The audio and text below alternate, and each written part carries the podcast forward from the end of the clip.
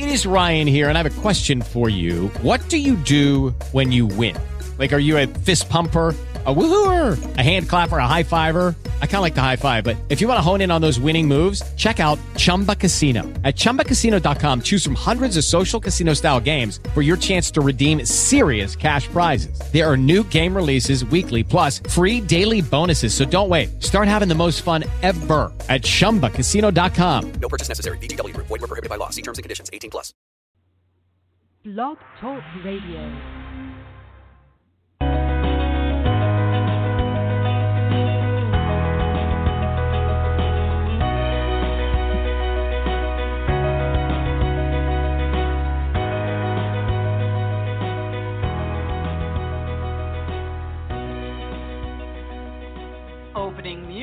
Provided by bensound.com. Welcome everyone to today's Earth Energy Forecast show on this Tuesday, August 20th, 2019. Thank you for joining us today, or if you're listening later to the podcast. Today we're going to talk about one of my favorite subjects. We had a show about it last month, and today we're going to dive even deeper into the topic of water and how it affects our health and our enlightenment. I have two guests that also love water, and one has written a book about it. Mm, Dr. Carly Nuday uses her passion of bringing science and spirituality to improve human health and wellness. She has been researching water for over a decade, studying and creating the most effective methods of raising water's structure to improve bioavailability and life promoting properties for both individual and agricultural applications. She studies, excuse me, she provides consultations, workshops, and seminars about water, EMF sensitivity, and the science of health and consciousness. She's the author of Water Codes The Science of Health, Consciousness, and Enlightenment, Senior Research Director at Water Inc., and a co utility patent holder for water resonant therapeutic tools. She holds a PhD in religious theology, a Doctor of Divinity, and baccalaureate studies in alternative medicine and therapies. Her website is watercodes.com. You can also order her book on Amazon, and I have that link on the show page. My second guest, Nevin Eckert, has been reading holistic health, water quality, and emerging water technologies for 23 years. He has discovered a custom drinking water system solution configured with state of the art components to purify and transform any water from well water to the nastiest city water. True Spring Water Quality Solutions independently represents an array of cutting edge water technologies. Nevin maintains a network of working relationships with water researchers, inventors, and authors worldwide. Over the years, he has presented at numerous events and conferences. His websites are truespring.com and nature, N A T U R, by B Y, Nevin.com. I'm going to open up the show to Dr. Carly. And welcome to the show, Carly. Thank you, Joan. It's a pleasure to be here. Let's start with you because your book is so comprehensive. I really enjoyed reading it, and anybody that wants to know anything about water or loves water, I think, should read this book. And uh, I have so many questions, and I know the readers are going to learn so much today from it. So, of course, the first thing I would like to know, and I'm sure a lot of other people would like to know, Carly, is how did you get started with working with water? Oh, you know, it was um, just one of those things where the natural flow of my life sort of directed me that way. Um, I had uh, been a swimmer most of my life, spent uh, many, many hours growing up in the water. It was always a, a love of mine. Uh, but then when I got older, I found myself uh, after carbon monoxide poisoning being very uh, sensitive to electromagnetic fields. So I was going through some EMF sensitivity issues um, long after my blood toxicity had returned to normal, but my symptoms hadn't gone away. And so it was, you know, through through that route and trying to find things that would help that I came back to water, um, in in how that affects our our health and our well-being, and turned my life around. Uh, dealt with my symptoms and uh, found things that would bring my body back into balance and to alignment, and water was at the core piece of that. So it spurred me on to to research in that direction again, and then with my background in religious theology, I'm always uh, blending the worlds of science and spirituality, and and I found water to be uh, that that bridge between those two worlds. Mhm. Mhm. Yes, I work with science and spirituality with my books too, and uh, and I understand um, when you have that passion and and how easy it is to bridge the two because they do fit together. So, Absolutely. how did water help you through this? Was it was it just um, biochemically? Was it spiritually? How, how did water help you? Yeah, I think I think it was both of those actually. So at first when I was combating EMF sensitivity and I was looking for tools that could help me, I had gone through uh, schooling in alternative medicine with a focus in botanicals. I had this fairly large toolbox of uh, natural methods to deal with you know chronic issues, and none of those were helping. So here I was with this big toolbox and nothing was able to to help. So I started looking at alternatives. Um, and I went through, you know, some things off of eBay and some, you know, fairly large investments for pieces um, that, you know, the BioShields and the Q links and that kind of thing. Um, I did end up finding some success, uh, limited success with with some of those uh, tools, and so I wanted to know why. What was it uh, in those tools specifically that were able to uh, reduce some of the symptoms a little bit? So through that process, I kind of encountered the relationship between crystalline structures and water, and then you know dove further into the science of of how water maintains our health and how really so much of our health comes down to cellular hydration. Um, so, you know, getting into the science of why I was experiencing these kinds of problems in the first place, how carbon monoxide affects the myelin sheaths in our nervous system, and then how to best support that that nervous system well in the body, how how best to support our health and wellness really comes first through water we are primarily made of water. We're really more water beings than human beings. So 99 plus percent of our molecules by count are water. Uh, Saul Williams has this beautiful quote uh, We stand as the equivalent of three buckets of water and a handful of minerals. And he's mm-hmm. really right. So, mm-hmm. so that that became the avenue for exploring how to improve my health and how to help others access that as well. It's beautiful. So many stories start very similarly. That you know, there's there's a crisis that happens, and it takes us into this other area that maybe we didn't even think that we would go in, and then it becomes our passion. Absolutely. And I can tell that you're very passionate about this. So you talk yeah. a lot about structured water, and I'd like my uh, listeners to know just what structured water is. Sure. Well, so so water itself really comes in two forms. So there is uh, in science what we call structured water, and then what we call bulk water. Bulk water is the kind of water that we're taught about in school from a very young age. It's sort of this random arrangement of hydrogen and oxygen, two hydrogen per one oxygen that are floating around in this cup. And that's how we're taught as kids in school what, what water is made of.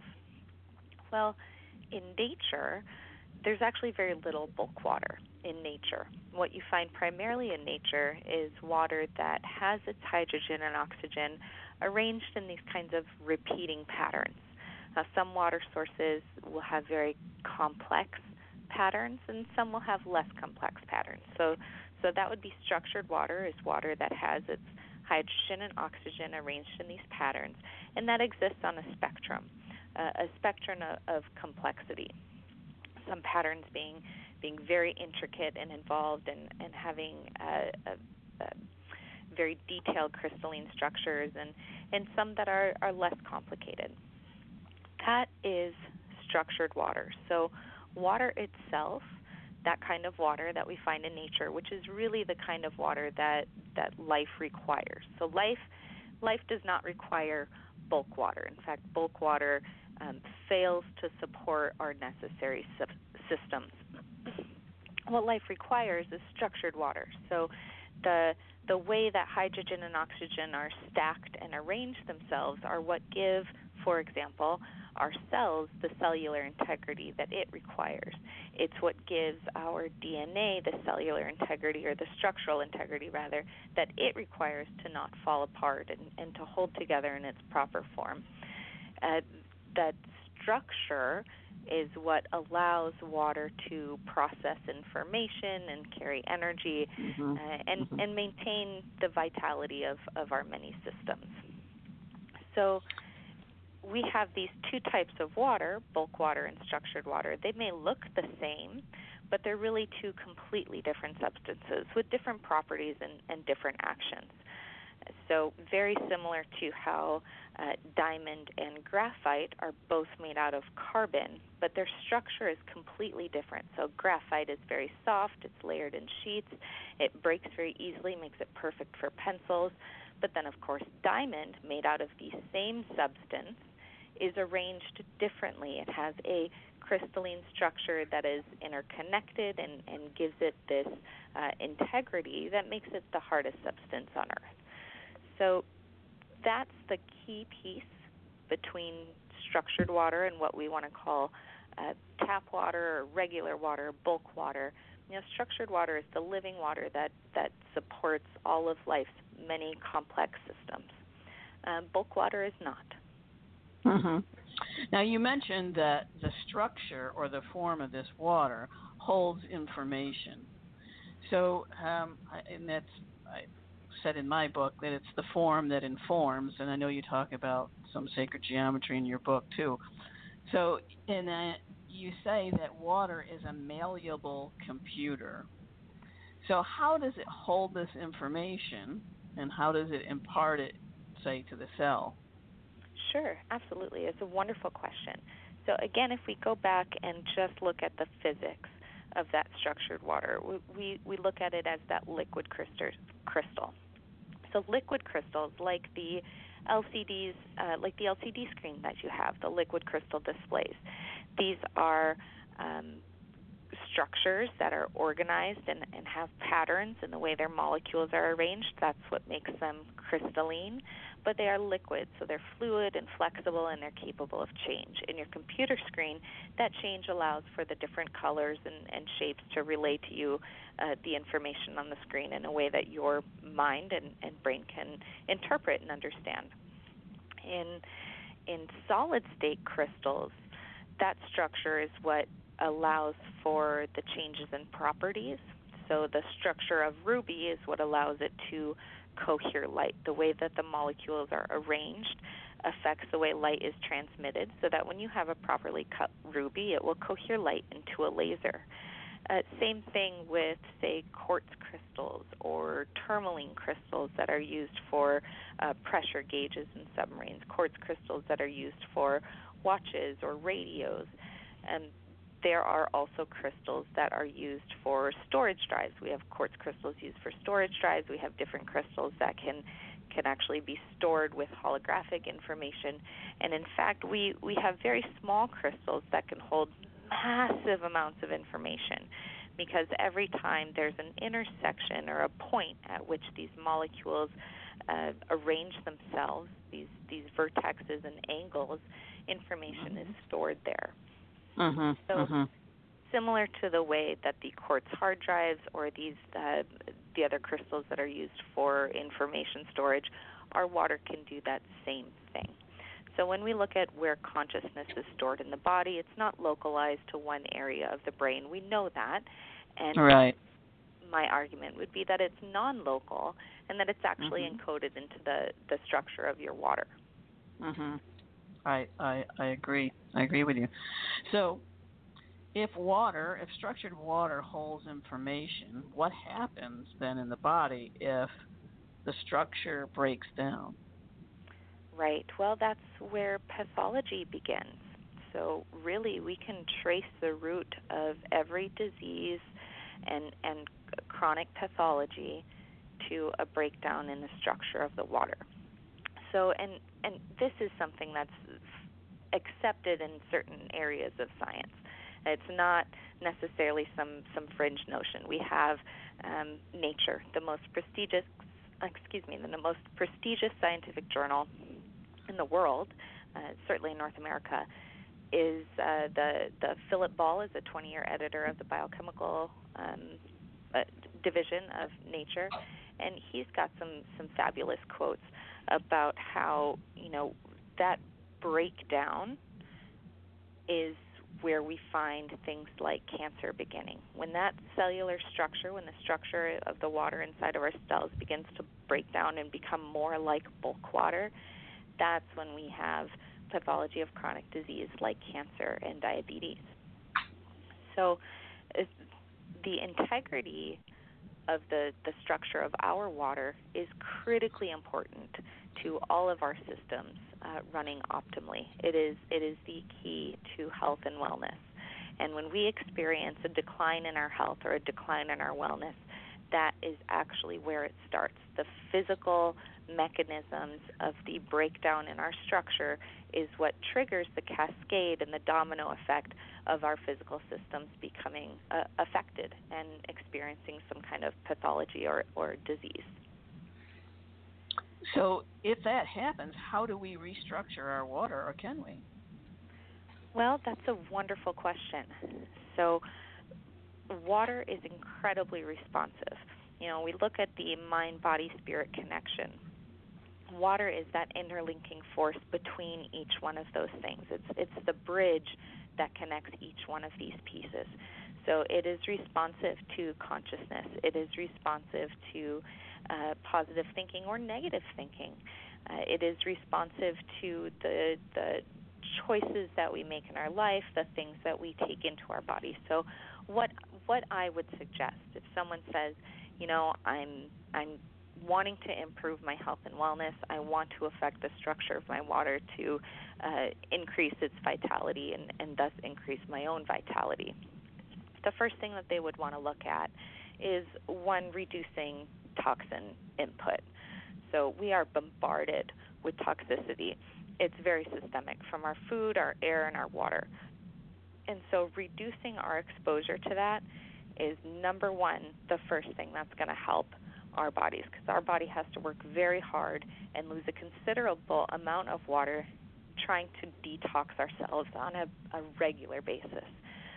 And then the water that we drink our drinking water is incredibly contaminated. We are in a crisis uh, nationally and and globally.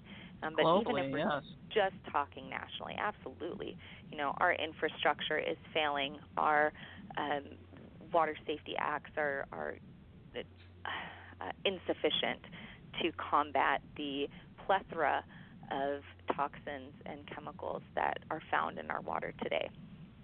So, first and foremost is reduce that toxin input and get really good drinking water. I believe that most people will end up spending their entire life in America, which, you know, we're supposed to be this very developed nation.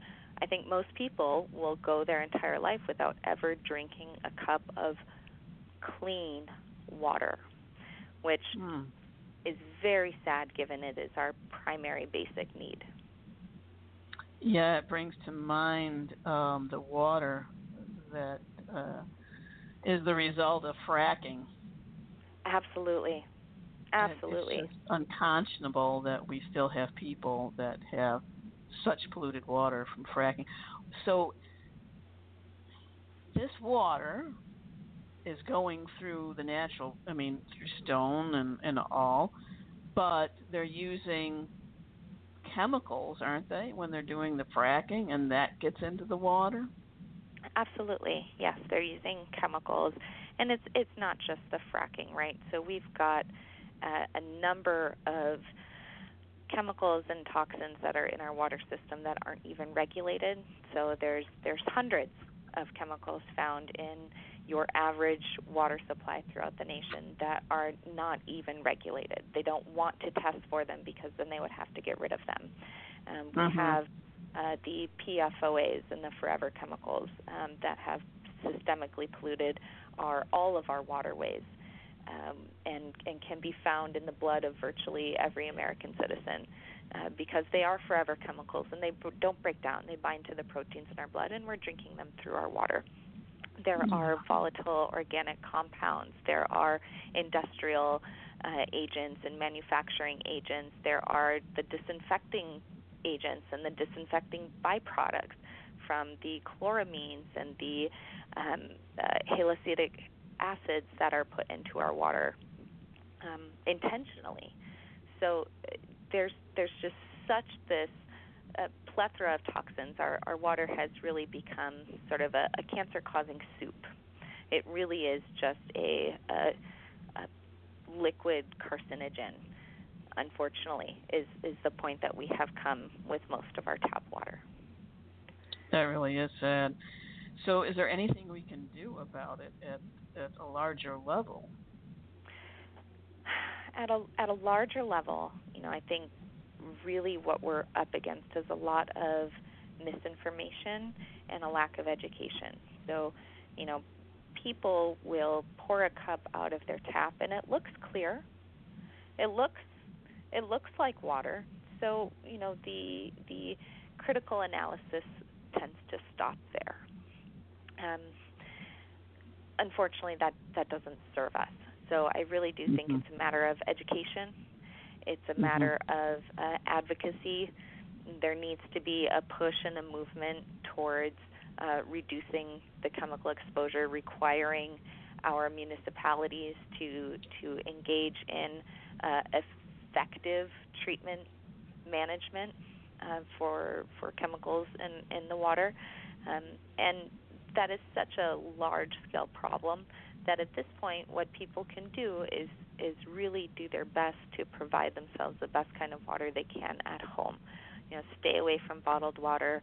Um, bottled water is an unregulated industry.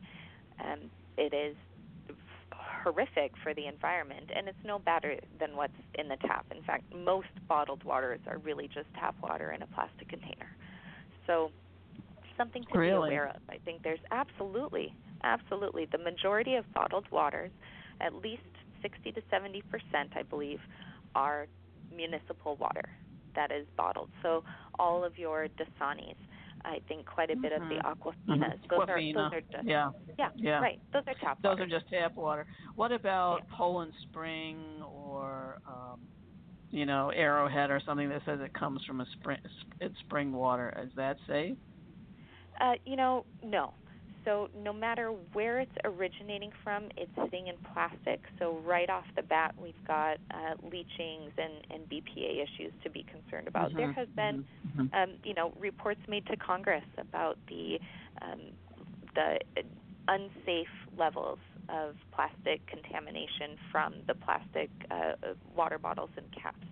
Um, but then there's also issues like I, I believe there's a current um, legal battle going on with Poland Springs is being sued because it's not spring water; it's groundwater being marketed as as spring water. So, um, and that groundwater, we we don't know the condition of that groundwater, whether right, it right. right. So, and given that the majority, in fact, all I'll say all all of our groundwaters have been contaminated to a significant degree, uh, it is Mhm. not safe. So it's an unregulated industry, and and that becomes very dangerous. So I would venture to guess that there are very few places on Earth right now where the water is pure and safe to drink. Very, very, very few.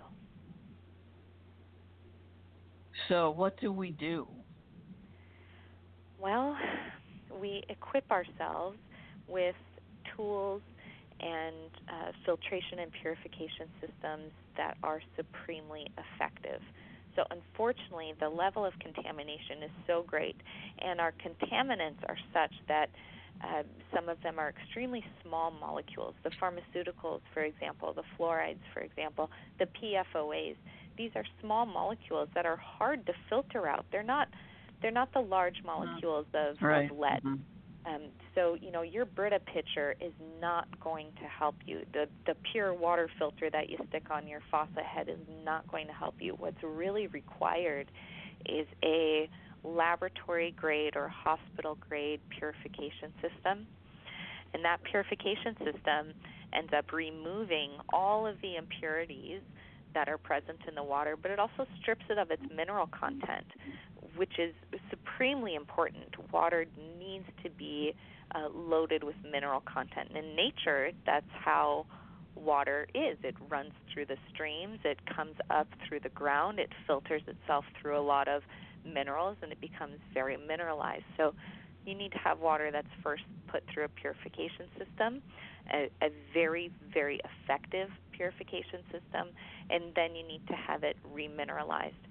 After those two steps, then we can talk about structure. But really, Joan, the contamination has become so great uh, that that is the first issue that, that people really need to deal with uh, when they're looking at providing themselves and their families with, with quality drinking water.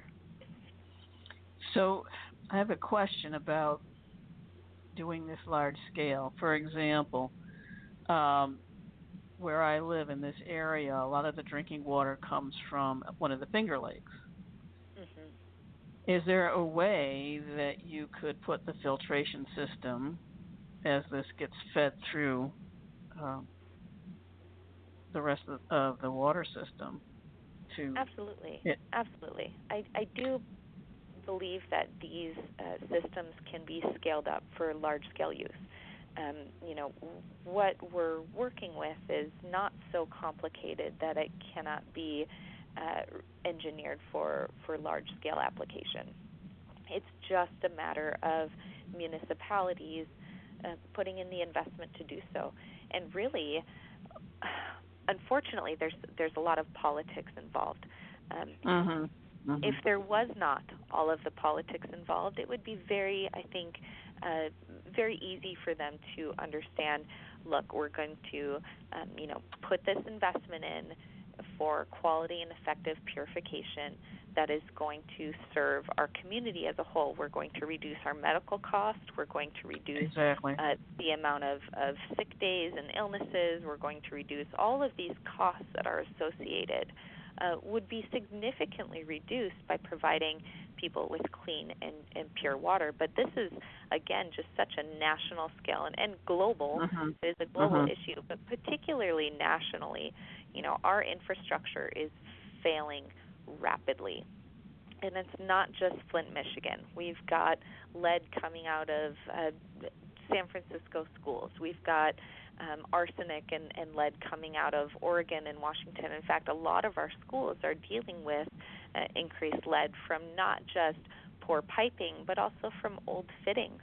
And so we've got people trucking in bottled water to many, many places and sites and schools uh, when really what we should be doing is, is investing in a long term solution. Mm-hmm, mm-hmm. It seems to me we need an overall change in consciousness here to think Absolutely. differently about things. And speaking of consciousness, you also liken water to to um, carrying consciousness. Uh, yeah. saying that water and liquid crystal systems are similar to human consciousness. Can right. you talk well, more I about that? Think, yeah, yeah. I, I think that uh, I find, and my research has led me this direction, is that water is really the mechanism for consciousness. So if we want to talk about how consciousness works, or what uh, qualities uh, is it that that allows something to be endowed with with some sort of consciousness, uh, it is it is water that is the means to do that. Um, consciousness is is not something dependent on, say, um, needing to have a human brain system or or even a, a mammalian brain system, right? We we have many experiments have been done over the course of, of decades that show consciousness from plants, and we want to say, well, that can't work because they don't have a brain and nervous system. What they do have, though, is high water content. And that water mm-hmm. stores the information, it stores memory, it computes information, and energy travels through these structures.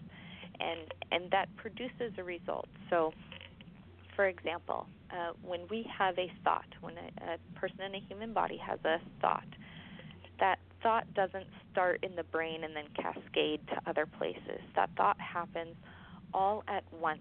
So, all at once, there is this spark in our nervous system, in our lymphatic system, in our brain, in our body, in our heart.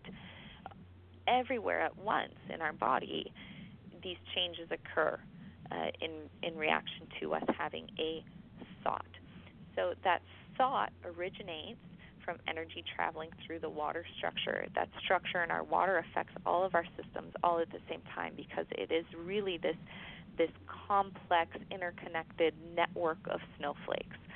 Um, that's one way people can think of it, where you know we've got that crystalline structure, but it is it is a complex network, much like a computer system, much like a you know malleable, the most advanced computer on the planet is it would be our bodies that is processing many, many, many, many, many, many things all at once, all the time. Our processing speeds, our memory speeds, it, these things are, are very advanced and complex, interconnected systems. And really, at the heart of that is the water. That is what allows these systems to work and to function, and that's where our consciousness originates from. So I, I really do find that water is the mechanism of consciousness. It, it's what allows consciousness to experience itself. So, why then can't we restructure our own water with our thoughts and cure illness and stop aging, etc.? Sure. Well, you know, we can to a degree. We have the biology of belief that is extremely effective. The problem that happens when people try to invoke positive thinking as a way to change their health or dramatically, you know, turn around a, a course of pathology. The problem that occurs is that most of the time, our positive thinking is like this thin blanket over a sea of negative thought. So, in the forefront of our consciousness might be positive thinking. I am well. I am healthy. I am, you know, uh, progressing on this this path of wellness. But underneath that, we have this huge space of subconscious thought, of subconscious conditioned belief systems that we are fighting against. So, subconsciously, your body may not believe you, or subconsciously, your body might might have parts of itself that says, "Well, okay, but what about tomorrow? Or what about yesterday? Or what if this? Or, you know, I was taught as a child that this can't be true. So we're fighting a lot of conditioned beliefs. I think if those conditioned beliefs were not there, you know, our placebo effect, that biology of belief is about a, as uh, effective. I think it's about 30%, which is, you know, the effectiveness of our pain medication, it's the effectiveness of our of our antidepressant medications, our right up there, about 30%, with that placebo effect. I think what we're fighting against when we look at using positive thinking to change the, the structure of our water is those conditioned beliefs or those uh, integrated and implanted uh, structures and experiences over time that interfere with our just our, our top level conscious thought. So we have our own work to do before we can just change it with our thoughts. Our Absolutely. own inner work. I think yeah. we've got a long yeah. way to go. Yeah. so you talk about in your book using structured water in the agriculture. So the water that falls from the sky is polluted, and that's why you need to use structured water in agriculture. And how do you um, keep the water separate? Sure. Well, it's not just the water that falls from the sky, right? So yes, the water that falls from the sky is is polluted. It's catching. We've got you know acid rains. We've got pollutants in our atmosphere, um, smog. You know, you go down to to say Sacramento near where I live, and you can see you can see the smog layer that sits above the city when you come down from the foothills. Mm-hmm. So when it rains, you know, the water is picking up all of those things and it's bringing it down with it. It's also encountering a, a certain level of toxicity in the ground um, from you know, whether it's from uh, pollutants that are left there over time, you know, those those sort of uh, sources.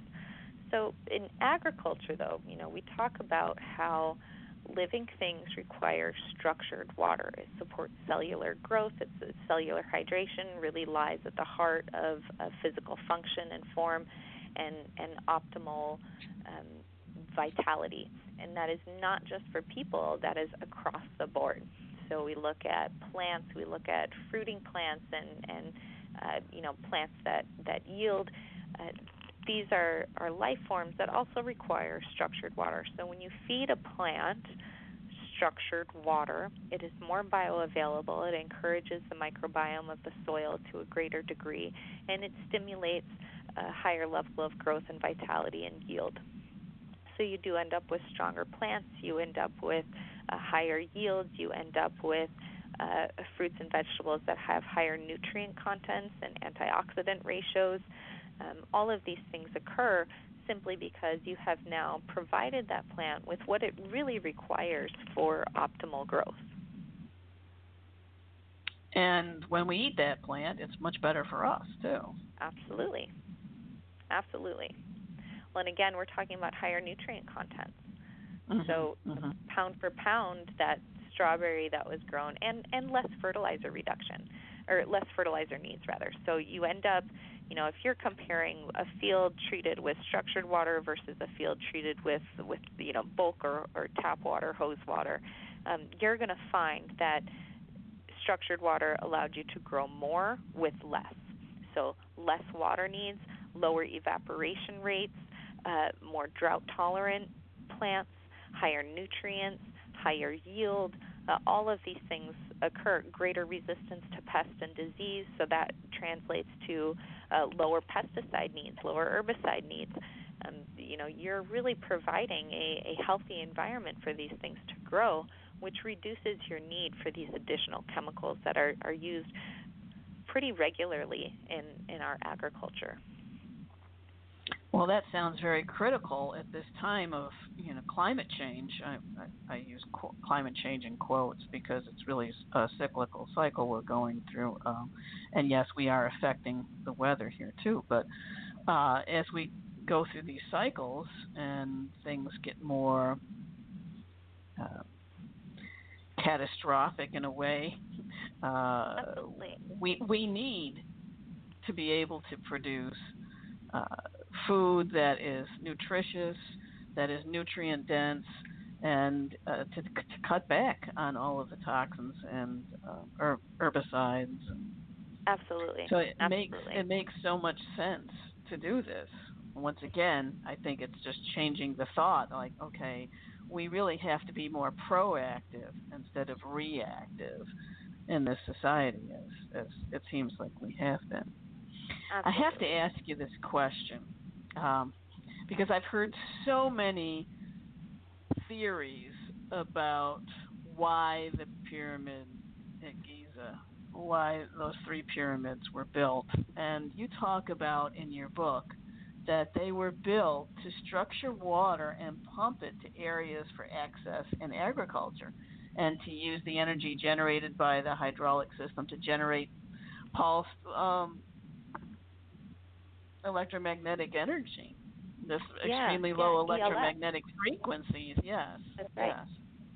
Yeah, and so you know, a lot of that is is research that I came across while I was doing research for the book. So um, there are some individuals who have gone into that at great length, uh, developing models of the pyramids, associating um, the landscape uh, with what it would have been like during their use. And you know, the Nile was much much closer then. Where would the water have been? Where would things have been flowing?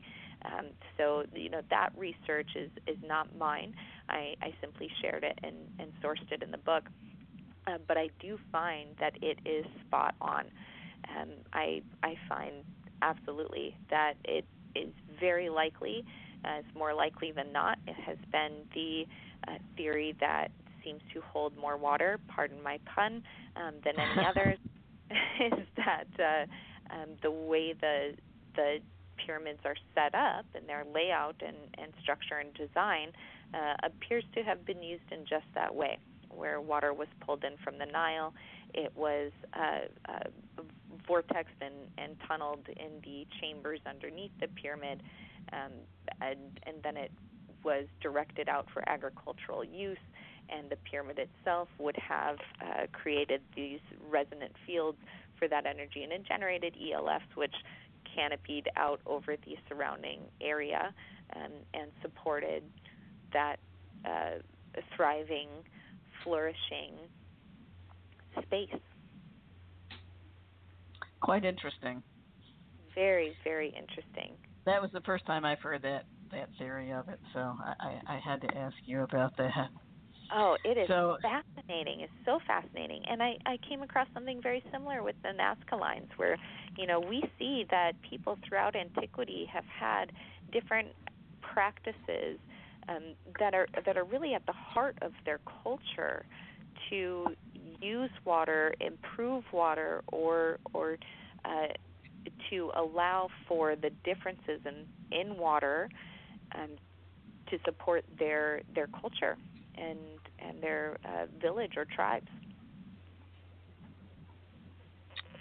Well, it's just it's just amazing, and I really do wish that um, if you want to know more about water, which you should, because we are water beings, and water is ubiquitous. It's everywhere. It's in black holes. It's everywhere. It's there because water carries information. Like I said, it's the form that informs. And without water, I I say in my book that water is the medium through which the language of light is written because light carries information too, and water is the thing that you know oh, imparts within said. it.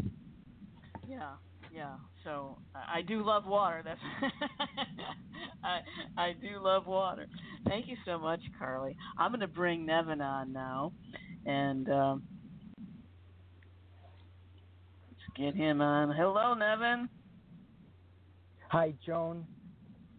Thanks for being so patient. That was wonderful from Carly. Now it just leads so beautifully into what you've done because you know I know that you love water because you just said that you came home and you went into the, the, the hot springs and I mean you just you just live water and you've developed a system on filtering this water. And what Carly was saying, we we need to remove all these contaminants and get it back to its natural state. And you have a way of doing that?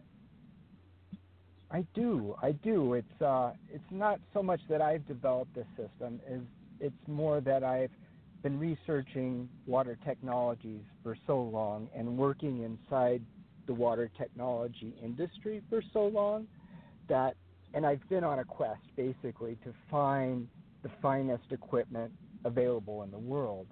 So, um, uh, you know, I, I want to lend credit where credit is due. It's it's the inventors and manufacturers of the equipment that I that I work with that are that really deserve the credit. Um, it's just been more of me having an overview technologically of what's available and putting the components together to create the finest drinking water system in the world. Hmm. So, what sparked your passion for water? Oh my goodness, Joan! I'll have to uh, make a short uh, story out of a very. we'll have to have another one. hour show. yeah, another hour show exactly.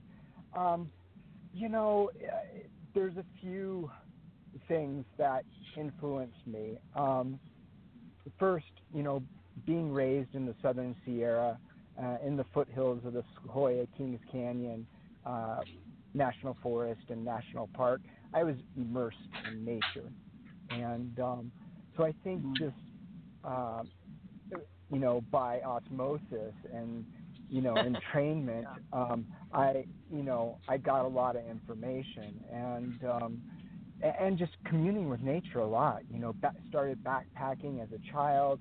I was a very avid fisherman, fisher boy. Um, you know, all my time as a child was spent, you know, at the bass ponds or on the river or up at alpine lakes. You know, I, I was just um, again immersed in nature, and um, so kind of the first piece really was more um, as an environmentalist. That's what fueled a lot of my um, wanting to understand our natural world on a very primordial, a very primordial level, trying to understand Mother Earth and what's what's where she came from and what humanity has done to her and that whole process of uh, of the degradation to our natural world. Um, so that was that was a big piece. The the second part was um, you know my quest for health, and you know as a young man, you know never always intuitively questioning the idea that oh you know people get diseases and and they die and they become sickly and all that sort of stuff. The whole conventional health uh, world never made sense to me. It, it, it as a child and as a young man, I was I just refused to buy into um, what is taught to us in schools, what the doctors tell us, all that stuff just just didn't make sense to me. And intuitively, I felt that we inherently had a vastly greater potential of health and vitality and longevity than what's being fed to us. So, Hmm. um, yeah, yeah, my my first um, significant love of my life, she uh, had put herself through UC Berkeley and was uh, very, very chronically ill when we came together, and um, we moved to Hawaii together to be in a cleaner environment, and basically went on a quest to through alternative all tar- types of alternative health um, to heal her. And so that kind of gave me the bug to to really research and discover um, alternative health, the whole alternative health uh, world. And and then I came down with my own kind of healing crisis, but um, it was basically a, a, dimensional experience in the water town of Calistoga, California, Hmm. that led me led me to Victor Schauberger, and Victor Schauberger uh, lived from 1885 to 1958. He was of Bavarian ancestry and uh, was born and raised in Upper Austria, and he was known as the Water Wizard. And uh, he came from an ancient line of forest custodians. So, for hundreds of years before him, his family were forest wardens or forest caretakers. And uh, Victor came of age at the turn of the century, and he had a choice of either following his mother's advice or following his father's advice. His father wanted him, like his older brothers, to go to modern forestry school. And he witnessed the changes in his brothers, um, and he didn't like that, what had happened to them by going to this modern forestry school. So he chose to take his mother's advice, just like his ancestors, and just go into the forest and uh, be taught by Mother Nature. And when he did that, um, he he was put in charge of a huge tract of Upper Austria. This is probably about 1903, and uh, this huge tract of private forest. There's places where no human had even walked or seen these places, and um, he started having uh, dimensional experiences with nature. Uh, one of which was um, sitting by an alpine lake one day, and there was a, a rumbling in the earth and a little bit of an earthquake, and then all of a sudden, this enormous, you know, 30 meter water spout shot up out of the center of the lake. And then that water spout collapsed back down, and the whole lake started churning in this huge vortex. And it got so strong that it drew all the logs that were laying on the bottom of the lake up to the surface and danced them around and sucked them back down to the bottom of the lake so violently it ripped the bark off of them. So it was experiences like that and an experience of watching a trout go up, you know, a 20 meter waterfall. And Victor, I don't know if uh, if folks have heard this phrase, but birds don't fly, they're flown, and fish don't swim, they're swum. So that in, implies that there's a subtle energetic symbiosis of relationship and interaction taking place between the atmosphere and the bird and the fish in the water.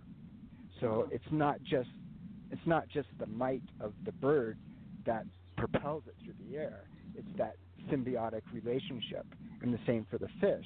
It's not the might of the fish that propels it up the waterfall. It's the symbiotic relationship of of energies and forces working together to propel the fish up the 15, 20 meter waterfall. So, um, yeah, Victor basically got downloaded with the workings of Mother Nature uh, in these meditations where he would just gaze into the river for long periods of time. And he was able to bring, bring that information back into this world and extrapolate it and apply it uh, to all kinds of things. He, he was uh, a very, very important yet unknown and unacknowledged natural scientist, much like Nikola Tesla. Um, mm-hmm. And, you know, uh, died, you know, stolen from and heartbroken because his vision of of the world. Uh, the other important thing to understand about Victor Schauberger, he was essentially the great great grandfather of environmentalism. So he came out of the forest and condemned modern forestry and what was happening in Germany in the between the 20s and 30s. And that early outspokenness is what prompted the formation of the Green Front or the Green Party. Mm. So, uh, you know, much of the seeds of consciousness for our environment were planted by Victor Schauberger early in the in the last century. So, um, yeah, that's that's kind of when I discovered Victor Schauberger. It was it was huge. It was extremely profound um, because you know I started working in the forest as a child. Much of my background is organic farming and forestry. I had already been studying permaculture for a few years, and then I discovered Victor Schauberger, and I was like, wait a second here. Uh, permaculture, biodynamics, organic farming, they all are missing huge, enormous pieces of information of the formative workings of nature. So we've got to understand, you know, how Mother Earth works, how she worked, how she Mhm. evolved and grew and matured into the, the primordial state that she once was. Mhm. Mhm. And the real way to do that is to be with her and to be in nature like he did and like you did. So I'm wondering, did water speak to you? Um, yes, absolutely. I mean, I think, you know, it turns out that my great great grandfather may have actually known and worked with Victor Schauberger. So much of my ancestry is, yeah, yeah, much of my ancestry is Austrian, and then I started caretaking 1,500 acres of remote private forest. You know, my summer after eighth grade, and all my summers of high school, I spent caretaking a huge parcel of private forest that was adjacent to the national park and the wilderness area. So I kind of, you know, I was blessed with a parallel life, really, to to to Schauberger's, and um, you know, as an activist, as an environmental activist, which happened before I discovered Schauberger, I, I knew intuitively what was happening in the forest was wrong, both from uh, a soul level and from hands-on working in the forest and witnessing what was happening. Mhm. But I didn't I didn't have the the more scientific, the natural sciences to understand um, why removing an ancient forest from the surface of the earth was so detrimental. And and many of the activists of that time didn't either, but their heart told them that it was wrong. So it was a huge aha moment for me to d- discover Schauberger and know Mm-hmm. and learn and learn on a, a natural science level why an ancient forest is so important to the overall health of the planet, its interconnectedness to the weather patterns, the atmosphere, and most importantly, the flow of fresh water on the surface of the earth. Exactly. And we've lost our connection to nature. We have. and the trees are, you know, and they're, the they're, trees. there's water moving all the time, and they talk to one another. They network with one another, and they do so They much did. for us. They did. And we, They used to. The trees that we have on the surface of the earth now are very, very, very different than the ones that were there hundreds of years ago. Ah. And that's that an makes me important sad. Well, it's the reality. You know, it's going to take hundreds, if not thousands, of years for the Earth to regain her health. And I I love, you know, for people to to contextualize their personal health in relationship to the health of the planet. And it's no surprise that people are so sickly. Uh, you know, cancer is what it is when you look at the health of the planet. Right, right. So, how does your? I, I know you've researched this and you've come up with a filtration system um, that will help to structure the water and clean the water. How how does that filtration system work?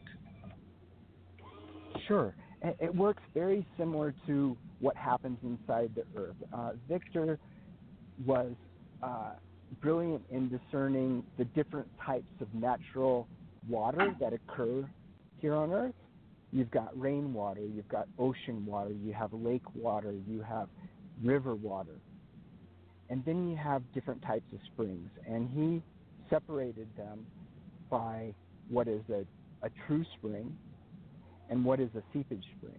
And they're very different. A seepage spring only goes so far into the earth and it hits a rocky layer, a rocky layer and then comes back to the surface again.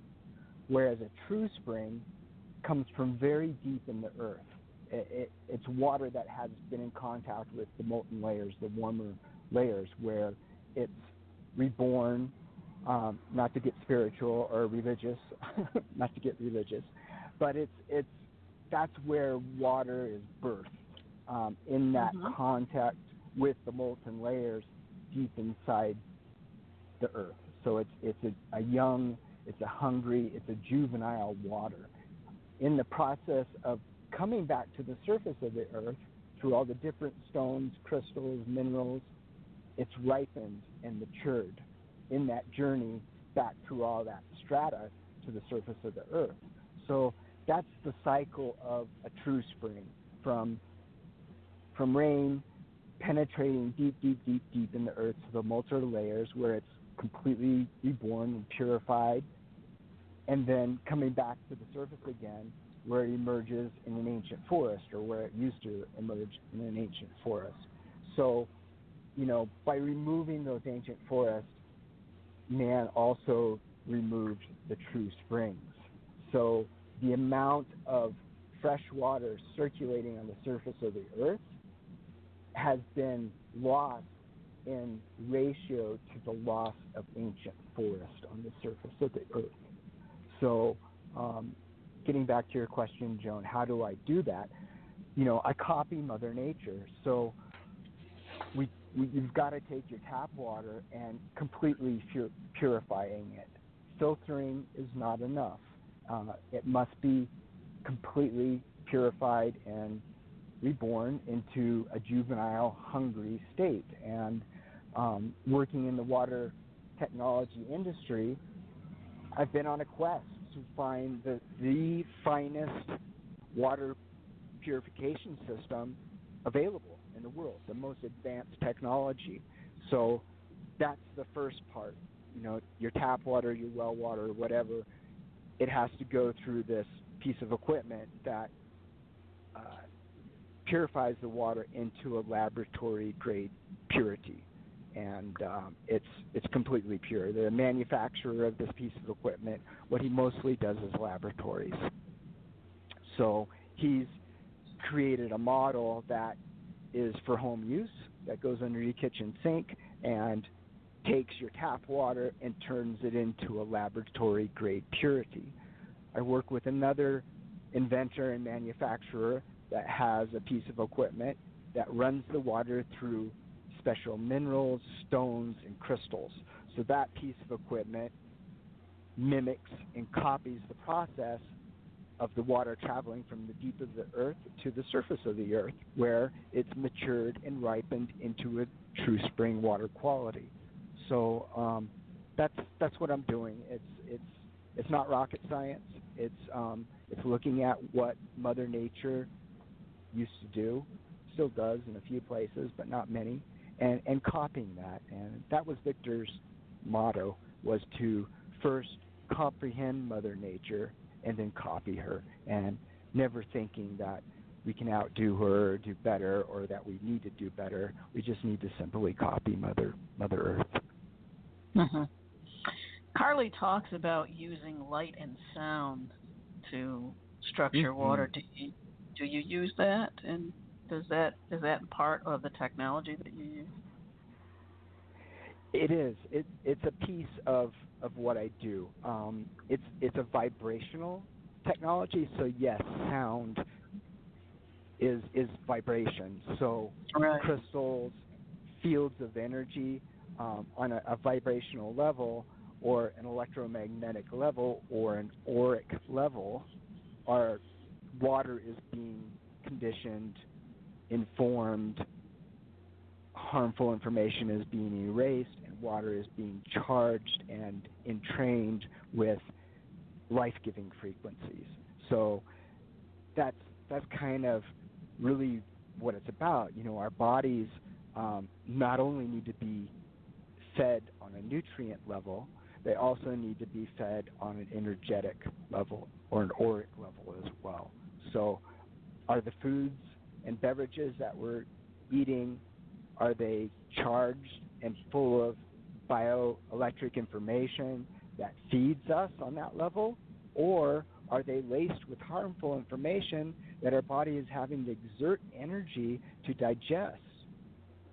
You know, that's that's kind of pretty much where we're at. So, you uh-huh. know, the, you know, we're societies and people who um, have lost touch with those basic fundamental things that were once prevalent everywhere on earth and that we got just because you know we gathered food and we gathered our water from special springs that we had been gathering from thousands of years knowing that that water was going to feed us in a way that other waters wouldn't so Nevin, what makes the water system that you use different from others? First and foremost is the degree of purity that the system was able to create. Um, it's a laboratory grade purity, so that means physically every contaminant has been removed from that water. So, as Carly was touching on before, our tap water is not to be trusted. The water that you buy from a dispensing machine at the supermarket is not to be trusted. Brita filters are not to be trusted. The filter on your refrigerator is not to be trusted. It's it's yeah, you know it's kind of like the whole medical marijuana thing is uh, we've lost the ability to have sovereignty for our personal health. So it, the, the wonderful thing about the whole medical marijuana thing is it's giving people back their control over their personal health. And it's the same thing with what I'm doing with water. It's it's enabling people to to reset their personal health and regain sovereignty on that level for their personal health. And how can they get in get this equipment? Do you install this equipment for them? Do you just send it to them? Do you give them instructions? Uh, can they use it in their home? Yeah, absolutely. Of course. Yeah, all of that. All of that. Uh, equipment can be ordered from me. Um, it'll either be installed by me or a certified plumber or a handyman. A lot of my clients are do-it-yourselfers and they like to do it themselves. Uh, it's very simple. It's not a complicated process at all. And they can find that information on your website, truespring.com. They sure can. Really, uh, the information that's on my website is limited. Um, if they would like detailed information, including cost, maintenance cost, email me, and I'll email them that information. Or Carly. Now, what's your Carly email? email to it. My email is Nevin, like Kevin, N E V I N, at truest, T R U E S T, spring dot com. Okay, great. Thank you, Nevin. You know, as you're speaking, um, I've been wanting to have a guest come on talk to talk about permaculture and organic farming and forestry and all that. I'd love to have you come I'd on and to. talk about that. All right, wonderful. Absolutely. Wonderful. Well, let me bring Carly back on too, and I have one question, and maybe both of you would like to give an answer to this one. Uh, are you there, Carly? Just want to make sure you can hear me. I sure am, Joan. Okay, great. So this came from your book. So I'm gonna. I, I think this is a great way to to tie everything together and end the show. How is water the image of the Creator? Oh, that's such a beautiful question. so you have now really touched down to my heart of hearts, um, which is the relationship between uh, water and divinity. So, um, how does water reflect the image of God? Water, when we look at its physiochemical properties, uh, I'm sorry, its cosmic cosmic properties beyond its physiochemical properties, uh, we see something that is responsive. We see something that structures like a mirror the information that's present around it, particularly consciousness. And so, as we see throughout antiquity and all of the scriptures, through every uh, religion and belief system uh, of note throughout the world, throughout time, irrespective of place and, and distance and, and time in our history, we see that water has always been connected back to God. God will will say throughout you know his his various different cultures and beliefs of understanding, different religions of understanding, um, that God is the wellspring of all life. It is the river that that flows forever. It is uh, in the water um, lies the uh, lies the face of God surveying men's truth and men's lies. Um, I believe that's from the Bhagavad Gita. So Wow. we see that um, because water is able to store information, water is able to reflect information, water serves as that, that link between the mind, body, and spirit.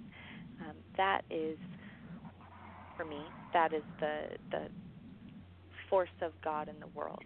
That is the force of God in, in our world, the way that God is endowed in every liv- living thing, the way that um, that that God can be experienced through every living thing, through different ways and different forms. Um, that's that's the water that's in all living things. Uh, that that holds that power of creation, that holds that power of possibility, that holds that space for co-creation, that holds that space for karma and the law of attraction and these uh, these these physics of experience and and the physics of of our reality beyond just um, the physics of our science, but really the physics of our world, uh, which is those biology beliefs, those laws of attractions, those uh, laws of karma, and those understandings of co-creation. Uh, and I find that water is the most amazing medium to carry that spirit of God throughout all living things. That was beautiful. So, Nevin, do you have an answer for that one? What do you think? You know, uh, I do. I, I, Carly, you know, what she offered is is very much so um, my feeling about the subject, and and what I'll I'll just add to what what she had to say. You know, God is the yin and the yang, the masculine and the feminine, the explosive and the implosive. Okay, and where we're experiencing the short circuiting of our inherent spiritual potential is we've gotten uh, yeah we've gotten coerced manipulated into a world that is focused all on the masculine energies and the explosive forces okay so there's that downward spiral whereas the god essence the spirit essence is holds the masculine and feminine, the explosive and the implosive in a in a balanced state. So um, water, it, it's it's going to find its balance one way or another. It, it, mm-hmm. it will. Um, whether humanity will or not, that that remains to be seen. Um, yeah, I I think I think I'll leave it at that, Joan. Mm. Yeah, a lot of us tend to think of water as feminine, and yet water is very. It's interesting because uh, it's almost like it doesn't need to do any work. Um, it, it, it is the work. In other words, as it's falling and it works on the rocks and it, and it erodes the rocks or it erodes the land and it does create its own its own path, and its own channels, and it just happens because that's that's water. That's what it does. Um, so it does have that that power behind it, but it's not. It's it's controlled. It's balanced, as you said. It's the balance of both. I think that's beautiful. Yes. Yeah. Well, I want yeah. to say I, both. Um, I, go ahead. Go ahead. Oh, I just wanted to say I I I get um, triggered a little bit because nowadays people are really misusing the word implosion. Implosion should never be uh, related to or contextualized as a negative form of energy. It's it's the positive, it's the feminine, it's the life building energy. So I just I needed to throw that in. Mhm. Mhm. well, thank you both. I uh, this was this was wonderful, really, and uh, I encourage everyone to, you know, check out Water Codes by Dr. Carly and Nevin. Go to his website, truespring.com, and uh, and email him at nevin at truespring.com. Get the information and get yourself healthy. So, on next week's show, we have author Tisha Nixon, who is going to be talking about a very timely subject. Um, her book is about her experience as a sex slave, and she's going to talk about forgiveness. So, with all the stuff happening, and uh, with the Epstein now has, on this day, supposedly committed suicide in his jail cell and all the energy around that, um, I'm sure we will have enough a number of viewers, uh, or excuse me, listeners for that day. Thank you so much, both of you. Thank you to everyone. I hope you enjoy the rest of your day. Take care, and much love to